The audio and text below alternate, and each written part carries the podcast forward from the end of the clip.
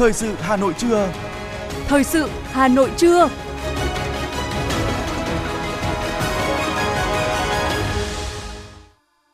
Kính chào quý vị và các bạn. Bây giờ là chương trình thời sự của Đài Phát thanh Truyền hình Hà Nội. Chương trình trưa nay, thứ năm ngày 12 tháng 1 có những nội dung chính sau đây. Tổng Bí thư Nguyễn Phú Trọng chủ trì phiên họp của Ban chỉ đạo Trung ương về phòng chống tham nhũng. Thủ tướng Phạm Minh Chính và Thủ tướng Sonesai Siphandon đồng chủ trì kỳ họp thứ 45 Ủy ban Liên Chính phủ Việt Nam Lào. Khai mạc Hội Báo Xuân Quý Mão Hà Nội 2023. Khởi tố bắt giam Cục trưởng Cục Đăng Kiểm 29 trung tâm đăng kiểm cũng dừng để phục vụ công tác điều tra. Trong phần tin thế giới có những sự kiện nổi bật, Mỹ kêu gọi các bên ở Peru kiềm chế trong bối cảnh đụng độ. Tổ chức Y tế Thế giới cảnh báo về biến thể phụ XBB.1.5. Và sau đây là nội dung chi tiết. Kính thưa quý vị và các bạn, sáng nay tại trụ sở Trung ương Đảng, Tổng Bí thư Nguyễn Phú Trọng, trưởng ban chỉ đạo chủ trì phiên họp thứ 23 của Ban chỉ đạo Trung ương về công tác phòng chống tham nhũng tiêu cực để thảo luận cho ý kiến về các nội dung kết quả hoạt động năm 2022, chương trình công tác năm 2023 của Ban chỉ đạo, kết quả chỉ đạo xử lý các vụ việc vụ án thuộc diện Ban chỉ đạo theo dõi chỉ đạo từ sau phiên họp thứ 21 đến nay. Kết quả kiểm tra việc lãnh đạo chỉ đạo tổ chức thực hiện công tác phát hiện, chuyển giao, tiếp nhận, giải quyết, tố giác, tin báo về tội phạm, kiến nghị khởi tố các vụ việc có dấu hiệu phạm tội về tham nhũng, kinh tế, tiêu cực và công tác giám định, định giá tài sản trong giải quyết các vụ án vụ việc tham nhũng, kinh tế, tiêu cực. Thông tin chi tiết về phiên họp này chúng tôi chuyển đến quý vị các bạn trong chương trình thời sự lúc 19 giờ tối nay. Sáng nay tại thủ đô Viên Chăn của Lào, Thủ tướng Chính phủ Phạm Minh Chính và Thủ tướng Chính phủ Cộng hòa Dân chủ Nhân dân Lào Sonesay Siphandon đã đồng chủ trì kỳ họp thứ 45 của Ủy ban Liên Chính phủ về hợp tác song phương Việt Nam Lào. Kỳ họp lần thứ 45 của Ủy ban Liên Chính phủ về hợp tác song phương Việt Nam Lào có ý nghĩa rất quan trọng bởi diễn ra ngay sau cuộc họp của hai bộ chính trị và nhằm mục đích cụ thể hóa, triển khai các nội dung đã được hai bộ chính trị trao đổi thống nhất. Theo đó, có 3 nhóm vấn đề trọng tâm. Đó là tạo chuyển biến mới trong hợp tác kinh tế, văn hóa, giáo dục, y tế, khoa học kỹ thuật, nâng cao hiệu quả hợp tác đầu tư, tháo gỡ dứt điểm các khó khăn vướng mắc, thúc đẩy đầu tư của các doanh nghiệp Việt Nam và Lào. Đặc biệt, các doanh nghiệp lớn đồng thời thúc đẩy phát triển hạ tầng kinh tế xã hội của Lào. Tại kỳ họp này, hai bên kiểm điểm tình hình thực hiện thỏa thuận hợp tác năm 2022, đồng thời thảo luận thống nhất về phương hướng hợp tác trong năm 2023. Thưa quý vị, Ngân hàng Thế giới đã hạ dự báo tăng trưởng kinh tế toàn cầu năm 2023 xuống còn 1,7% thay vì 3% đã đưa ra trước đó. Mức tăng trưởng chậm sẽ xảy ra ở 95% các nền kinh tế phát triển và gần 70% trong số các nền kinh tế mới nổi. Dù có nhiều thách thức, song năm nay Việt Nam vẫn là một trong những quốc gia dẫn đầu về tốc độ tăng trưởng ở khu vực châu Á-Thái Bình Dương.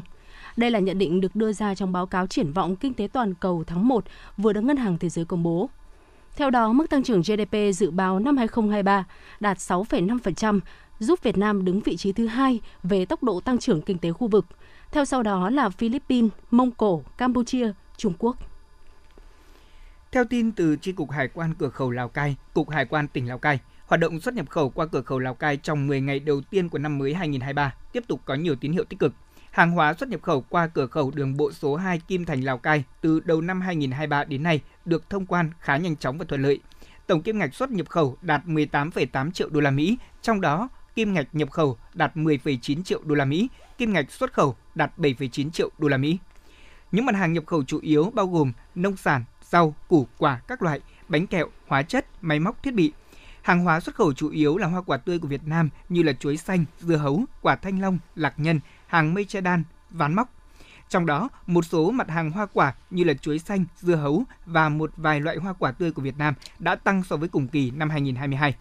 Trung bình một ngày có khoảng hơn 300 xe hàng xuất nhập khẩu qua cửa khẩu Lào Cai, trong đó có khoảng trên 100 xe hàng xuất khẩu. Tuy nhiên, hoạt động xuất nhập khẩu qua cửa khẩu Lào Cai vẫn gặp khó khăn do phía Trung Quốc yêu cầu phải có lái xe trung chuyển hàng hóa, dẫn tới tốc độ thông quan hàng hóa bị chậm so với thời điểm chưa bùng phát dịch COVID-19. Dự báo năm nay nhà vườn doanh nghiệp xuất khẩu nông sản có thể ăn Tết lớn vì thị trường Trung Quốc hút hàng dịp Tết. Tình hình thông quan tại các cửa khẩu thông suốt, nhiều loại trái cây nông sản đang tăng giá mạnh thời điểm cận Tết Nguyên đán. So với thời điểm cách đây một tháng, giá thanh long đã tăng gấp 2, thậm chí gấp 3 lần giá thanh long nhích lên từng ngày được cho là do nguồn cung hạn chế trong khi cận Tết, nhu cầu tiêu thụ của nhiều thị trường, đặc biệt là thị trường Trung Quốc tăng mạnh. Với mức giá đang tốt như hiện nay, không ít doanh nghiệp đang tập trung vào xuất trái tươi. Ngoài thanh long, sầu riêng cũng là mặt hàng ghi nhận nhu cầu tăng cao tại thị trường Trung Quốc. Giá sầu riêng tại các vườn cũng đang ở mức đến 120.000 đồng một kg, tăng khoảng 3 lần so với 3 tháng trước.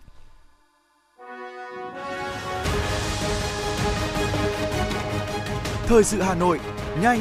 chính xác, tương tác cao. Thời sự Hà Nội, nhanh, chính xác, tương tác cao.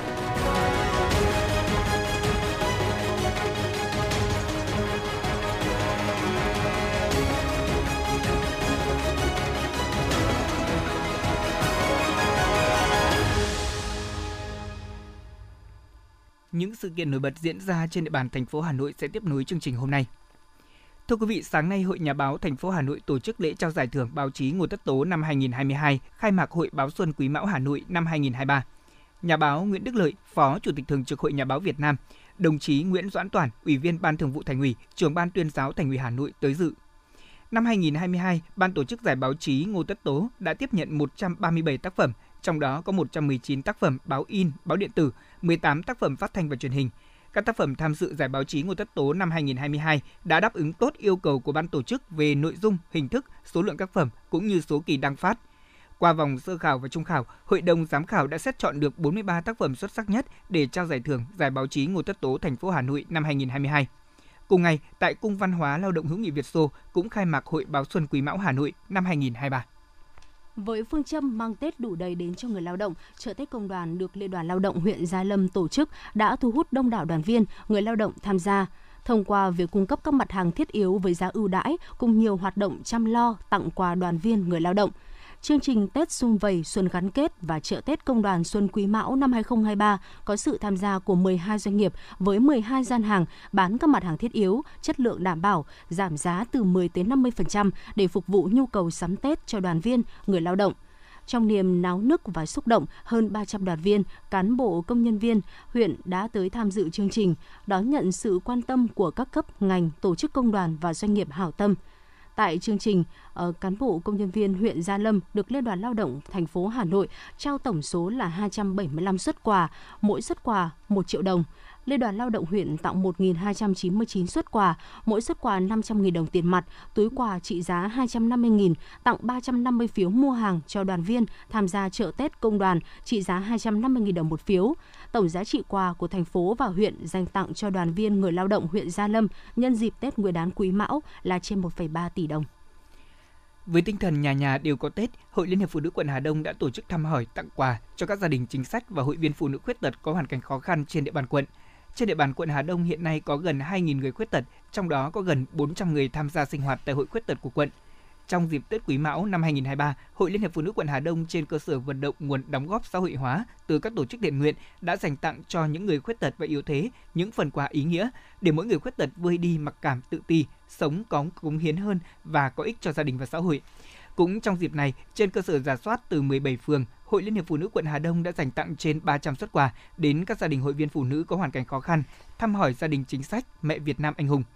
Những phần quà tuy không lớn nhưng thể hiện tấm lòng sẻ chia, đền ơn đáp nghĩa đối với các gia đình có công với cách mạng nhân dịp Tết đến xuân về.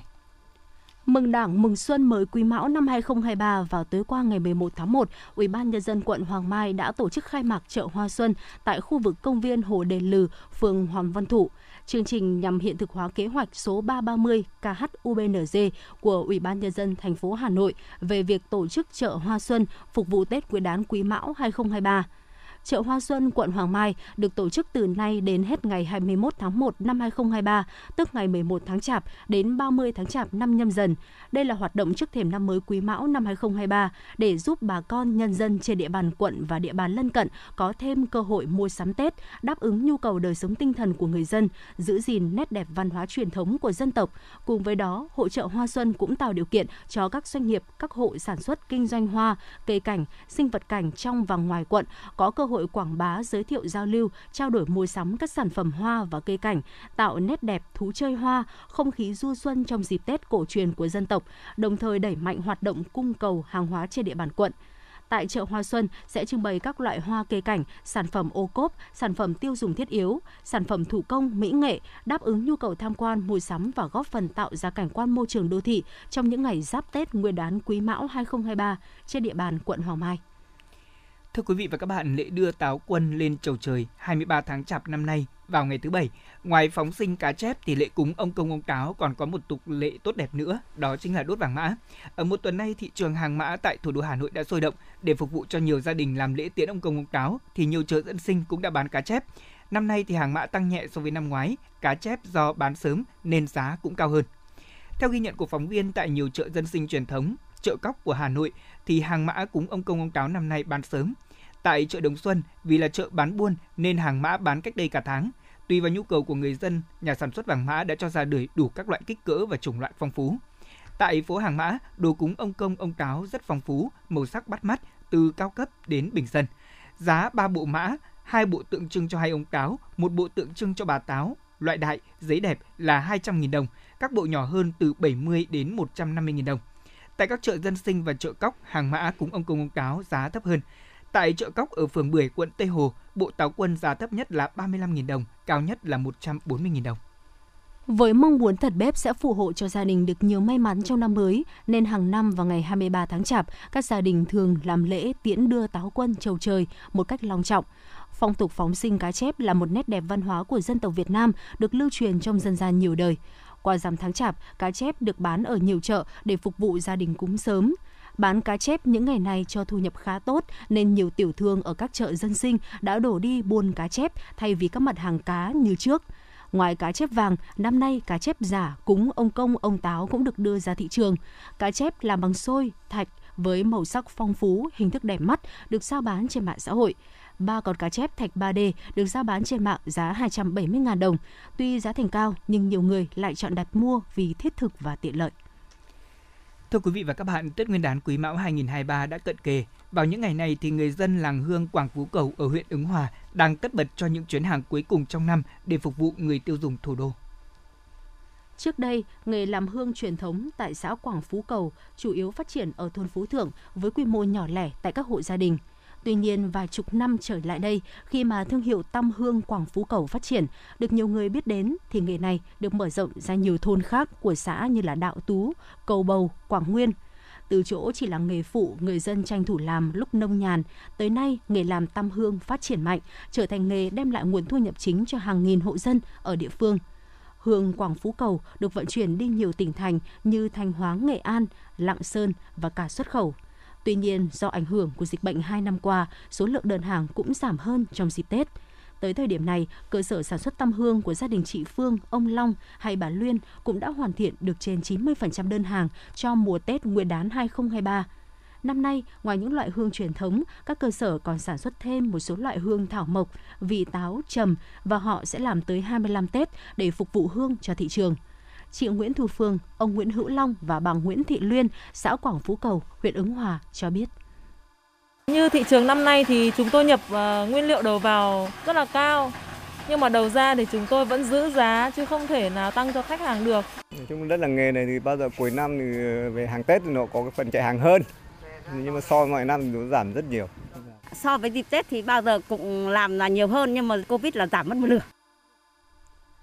Theo ông Nguyễn Hữu Nhất, Chủ tịch Ủy ban Nhân dân xã Quảng Phú Cầu, huyện Ứng Hòa cho biết, hiện xã Quảng Phú Cầu có 6 thôn, thì cả 6 thôn đều là các làng nghề, công nhân trong các xưởng sản xuất này chủ yếu là người trong làng, nên việc quản lý cũng không gặp nhiều khó khăn. Tuy nhiên, do ảnh hưởng của dịch bệnh COVID-19 thời gian qua nên giá nguyên liệu tăng cao, cộng thêm việc khó khăn về đầu ra khiến cho việc xoay vòng vốn của nhiều hộ kinh doanh gặp khó khăn. Trước tình hình đó, lãnh đạo địa phương đã quan tâm kịp thời tháo gỡ khó khăn cho người nông dân trong sản xuất. Ông Nguyễn Hữu Nhất, Chủ tịch Ủy ban nhân dân xã Quảng Phú Cầu, huyện Ứng Hòa nói: Trong quá trình sản xuất thì Ủy ban dân xã cũng như là Đảng ủy Hội đồng nhân dân Ủy ban dân ấy cũng tạo rất tạo điều kiện cho các hộ đấy, về mặt sản xuất, về mặt bằng cũng như là các cái điều kiện khác. Để ra được thành phẩm đến tay người tiêu dùng, mỗi nén hương đều đặt chọn tâm huyết của người thợ. Từ khâu vót tăm, nhuộm chân, xe hương đến phơi khô, đóng gói đều đòi hỏi sự tỉ mỉ và cẩn thận. Tùy từng loại hương, người làm nghề sẽ lựa chọn nguyên liệu phù hợp. Với cách làm truyền thống, khi xe hương, người thợ phải lăn thật nhẹ và chắc tay để cho bột bám đều vào que hương. Còn bây giờ, nhờ công nghệ hiện đại, các cơ sở đều đầu tư máy móc để công đoạn này nhanh hơn, năng suất tăng đáng kể. Hương sau khi xe xong phải phơi đủ nắng mới không bị mốc và để được lâu. Với nguyên liệu thảo mộc, bí quyết pha trộn riêng biệt, tỉ mỉ trong từng công đoạn, hương của Quảng Phú Cầu luôn thơm lâu, bền màu, đẹp mắt. Điều đáng nói, không chỉ bán hàng theo cách truyền thống cho thương lái như trước kia, các cơ sở của làng nghề đã và đang nỗ lực nâng cao chất lượng sản phẩm, xây dựng thương hiệu riêng, áp dụng công nghệ vào sản xuất kinh doanh. Tới nay, nhiều sản phẩm như hương vòng, hương nén của địa phương đã được chứng nhận sản phẩm ô cốp 3, 4 sao, được người tiêu dùng đón nhận tích cực. Đến với làng hương Quảng Phú Cầu những ngày giáp Tết Nguyên đán này, dọc đường làng sắc đỏ, sắc hồng của những bó chân hương nhuộm kín cả hai bên lề đường, cạnh bờ mương, các bãi đất trống, những máy trẻ chân hương hoạt động hết công suất để kịp đưa vào thị trường phục vụ cho dịp Tết Nguyên đán Quý Mão 2023. Cũng trong dịp Tết này, nhiều khách du lịch thập phương và người nước ngoài cũng ghé thăm làng hương, khám phá vẻ đẹp của những bó hương khoe sắc dưới ánh nắng vàng. Những bó tam hương được nhuộm nhiều màu và xếp phơi theo những hình bắt mắt như cây thông Noel, lá cờ, bản đồ với mục đích để khách tới tham quan và check-in một lượt vào chụp ảnh có giá từ 50.000 đồng tới 100.000 đồng. Việc làm này vừa có thể tạo thêm thu nhập, lại vừa có thể quảng bá thêm thương hiệu của làng nghề. Và người dân Quảng Phú Cầu đang nhanh chóng hoàn thiện nốt những sản phẩm đẹp, chất lượng cuối cùng để kịp đến với khách hàng trong dịp Tết đến xuân về.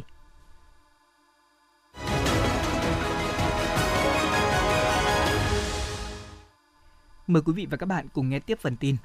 Bộ Y tế vừa có công văn khẩn về tăng cường công tác phòng chống dịch Tết Nguyên đán và mùa lễ hội năm 2023. Trong đó, Bộ yêu cầu các viện vệ sinh dịch tễ hướng dẫn địa phương lấy mẫu xét nghiệm trường hợp nguy cơ mắc bệnh để giải trình tự gen, tìm biến thể mới của COVID-19.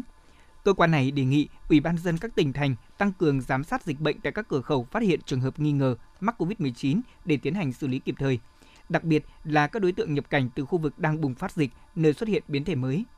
Bộ Y tế cũng đề nghị đẩy mạnh giám sát tại cộng đồng, các cơ sở khám chữa bệnh nhằm phát hiện sớm các ổ dịch, chùm ca bệnh có những diễn biến đặc điểm bất thường. Yêu cầu bệnh viện trực thuộc thường trực phòng chống dịch phối hợp với các viện, địa phương đánh giá nguy cơ dịch bệnh, sẵn sàng hỗ trợ cho các địa phương và tổ chức cấp cứu, thu dung, điều trị bệnh nhân, hạn chế tối đa trường hợp bệnh chuyển nặng, tử vong.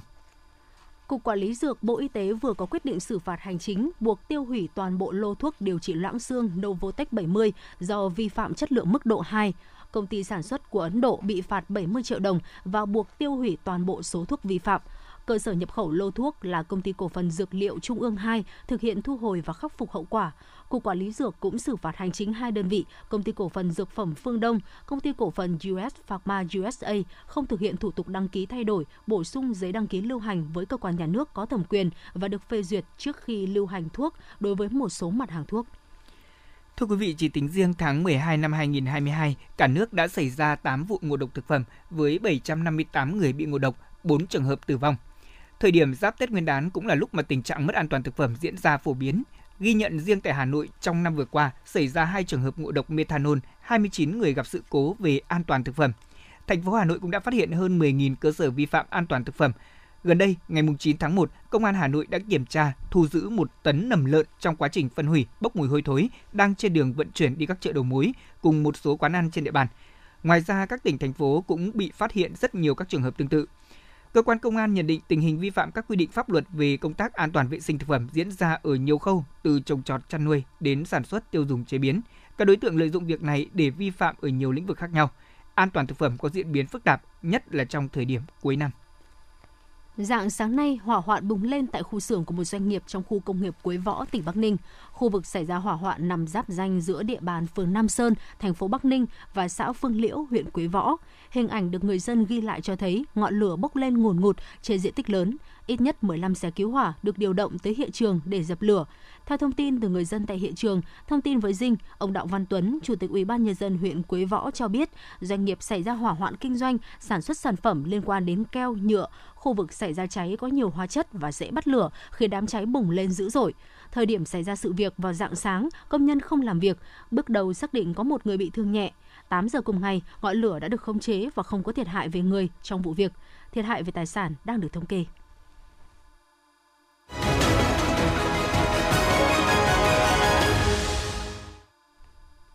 Thưa quý vị và các bạn, thành phố Hà Nội đang nâng cao chất lượng xây dựng phường, thị trấn đạt chuẩn văn minh đô thị, tiêu chí để đạt phường, thị trấn văn minh đô thị toàn diện trên các mặt của đời sống, từ quản lý kiến trúc xây dựng cho đến các hoạt động văn hóa thể thao. Cả hệ thống chính trị đang nỗ lực để có thể đạt được mục tiêu 40% số phường, thị trấn đạt chuẩn vào năm 2025.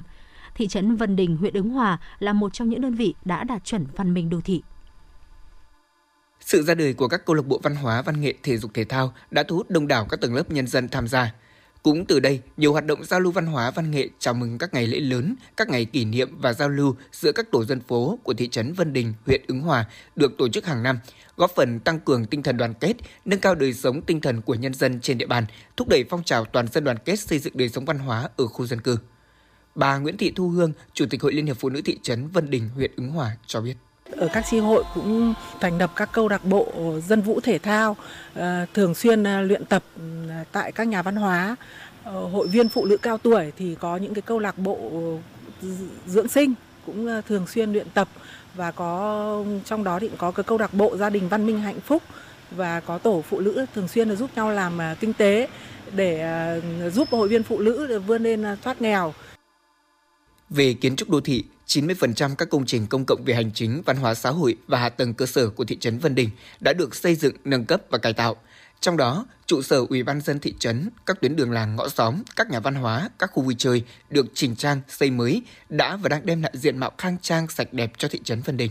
Là nơi tổ chức các hoạt động cộng đồng như hội họp, sinh hoạt văn hóa, thể dục thể thao của đông đảo nhân dân. Ông Phạm Văn Hiếu, tổ trưởng tổ dân phố Trần Đăng Ninh, thị trấn Vân Đình, huyện Ứng Hòa nói nhà văn hóa phố Trần Đăng Ninh được ờ, Ủy ban thành phố Hà Nội và Ủy ban dân huyện Ứng Hòa đầu tư xây dựng từ năm 2017 cho đến 2018 thì bàn giao cho tổ dân phố Trần Đăng Ninh như là ừ, hoạt động và khai thác. Ban ờ, quản lý nhà văn hóa Trần Đăng Ninh cũng đã như là à, thường xuyên khai thác giữa như là Ờ, nhà nước và nhân dân xã hội hóa trong các công việc mà như là đầu sách của phố ngày càng tăng lên và đồng thời nhân dân rất hào hứng ra để tham gia đọc sách trong các câu lạc bộ hàng tuần vào thứ các thứ bảy và chủ nhật. Thực hiện phong trào toàn dân đoàn kết xây dựng đời sống văn hóa, nhiều năm qua, thị trấn Vân Đình đã tập trung đẩy mạnh các phong trào như xây dựng gia đình văn hóa, tổ dân phố văn hóa, đi vào chiều sâu, chất lượng, nâng cao ý thức và nhận thức tự nguyện, tự giác của các gia đình trong xây dựng gia đình văn hóa, ý thức trách nhiệm của người dân và năng lực tự quản tại cộng đồng của khu dân cư trong quá trình xây dựng, giữ vững danh hiệu tổ dân phố văn hóa. Hàng năm, tỷ lệ hộ gia đình văn hóa của thị trấn đạt trên 92% và trên 90% số hộ gia đình thực hiện tốt các quy định hiện hành và nếp sống văn minh đô thị. Ông Nguyễn Hữu Bảy, Phó Chủ tịch Ủy ban dân thị trấn Vân Đình và ông Trương Thế Hữu, Phó trưởng phòng văn hóa thông tin huyện Ứng Hòa cho biết. Chúng tôi có một cái ờ, rất là thuận lợi trong cái việc thực hiện đó là sự đồng thuận của từ các ban ngành đoàn thể của thị trấn đến các thôn tổ dân phố và đặc biệt nữa là các cơ quan đơn vị trên địa bàn cũng rất là tích cực và rất là đồng thuận và bà con nhân dân trên địa bàn thị trấn cũng vậy rất là đồng thuận cao trong cái việc là thực hiện xây dựng thị trấn đạt chuẩn văn minh đô thị năm 2022. Phòng Văn hóa và Thông tin huyện đã uh, tham mưu cho Ủy ban huyện thành lập là uh, À, ban tổ chức cuộc thi ứng hòa chung sức xây dựng diện mạo nông thôn mới nói chung trên địa bàn huyện. Và đối với thị trấn Vân Đình thì có ờ, kế hoạch riêng về xây dựng là ờ, thị trấn đạt chuẩn văn minh đô thị. Thì đối với thị trấn Vân Đình thì ờ, cả hệ thống chính trị, các đoàn thể đã vào cuộc rất tích cực. Đặc biệt là trong năm 2022 này thì qua đánh giá các danh hiệu văn hóa theo nghị định 122 của Ờ, chính phủ năm 2018 thì ờ, tất cả các thôn phố trên địa bàn thị trấn Vân Đình được công nhận là ờ, danh hiệu văn hóa năm 2002 thì đây là những cái kết quả cũng là cái chuyển biến tích cực của thị trấn trong quá trình xây dựng là đạt chuẩn văn minh đô thị và cũng góp phần xây dựng ứng hòa thành huyện đạt chuẩn nông thôn mới. Từ khi xây dựng thị trấn đạt chuẩn đô thị văn minh, mỗi tuyến đường, mỗi góc phố ở thị trấn Vân Đình như đôi khác. Nơi đây đều khang trang hơn, hiện đại hơn, Đặc biệt, đời sống văn hóa tinh thần của nhân dân ngày càng thay đổi rõ rệt. Điều này cho thấy sức lan tỏa sâu rộng của phong trào xây dựng thị trấn đạt chuẩn văn minh đô thị.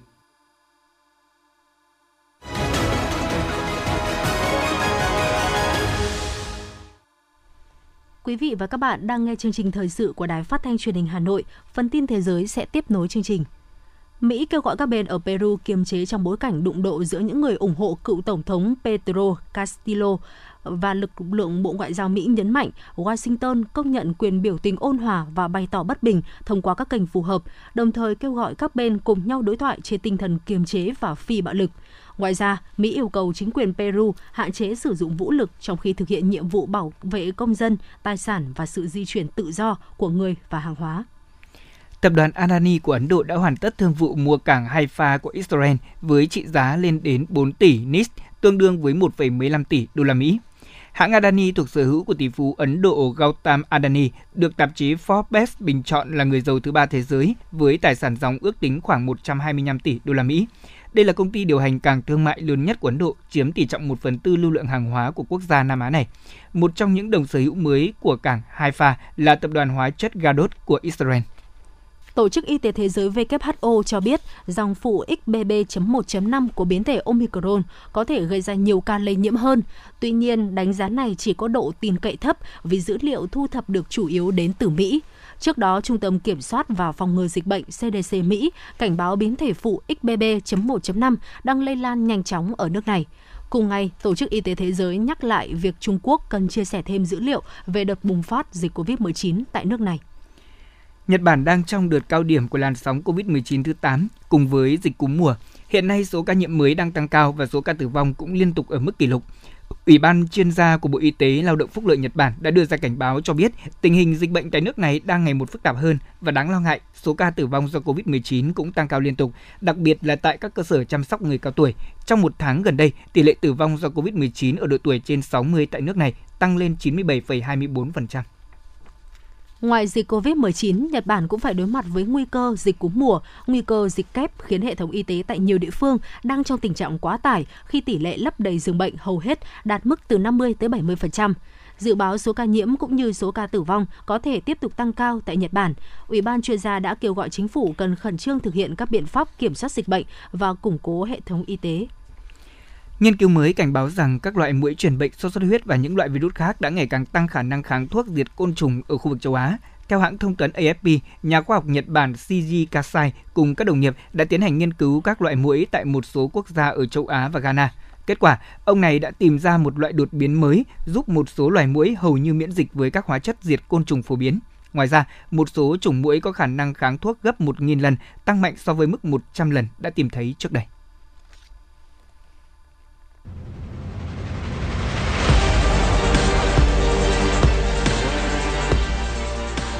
Bản tin thể thao. Bản tin thể thao.